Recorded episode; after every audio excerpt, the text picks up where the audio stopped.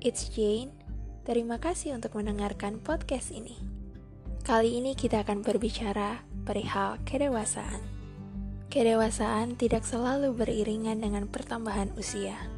Carol Bryan berkata, "Growing old is mandatory, but growing up is optional." Menjadi tua adalah pasti, tapi menjadi dewasa adalah pilihan.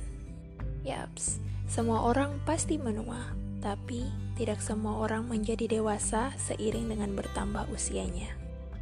Banyak hal yang dapat menjadikan seseorang menjadi dewasa, mulai dari pengalaman hingga cara berpikir orang itu.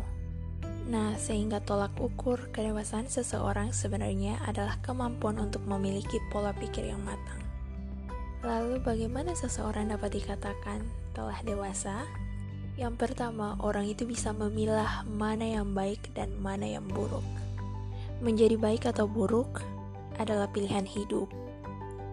Namun, ketika kita sudah dewasa, tentu kita ingin menjadi yang baik. Lalu, kita mulai berpikir sebelum bertindak. Karena berpikir sebelum bertindak, kita lebih bisa mengendalikan diri kita sebelum menyikapi sesuatu.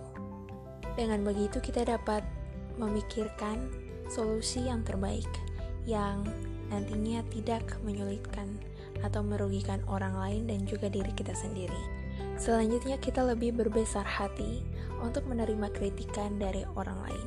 Kritik dari orang lain tidak serta-merta membuat kita down atau bersedih, namun dapat kita jadikan acuan, motivasi agar kita menjadi lebih baik lagi.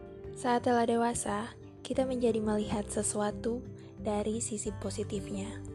Jika ada kejadian-kejadian yang tidak sesuai dengan ekspektasi kita, coba kita ubah sudut pandang kita dan melihatnya dari sisi lain yang mungkin lebih baik dari pemahaman kita sebelumnya. Karena suatu hal jika kita lihat hanya dari sisi negatifnya saja, itu akan menyusahkan diri kita sendiri. Dan ingat, apa yang tidak bisa kita kontrol atau kita atur. Kadang emang harus kita biarin berjalan begitu saja. Kita juga menjadi tidak haus pujian. Ketika telah dewasa, pengakuan dari orang lain itu bukan lagi menjadi tujuan utama dari hidup kita. Tidak harus melakukan hal-hal yang disenangi atau disukai orang lain hanya untuk membuktikan bahwa kita hebat jika pada akhirnya hal-hal itu malah membuat kita terbeban. Dan saat kita telah dewasa, kita bisa mengalahkan rasa takut.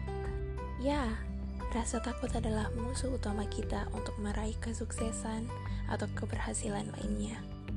Takut itu memang wajar, namun semakin kita dewasa, maka kita semakin tahu bagaimana cara menaklukkan rasa takut itu. Yang kita harus ingat, Kedewasaan itu tidak datang secara instan, tapi juga tidak bisa sekedar ditunggu begitu saja. Kita harus melatih pola pikir dan sikap kita lewat berbagai proses kehidupan. Selamat menikmati proses pendewasaan dan nantikan episode-episode selanjutnya. Terima kasih.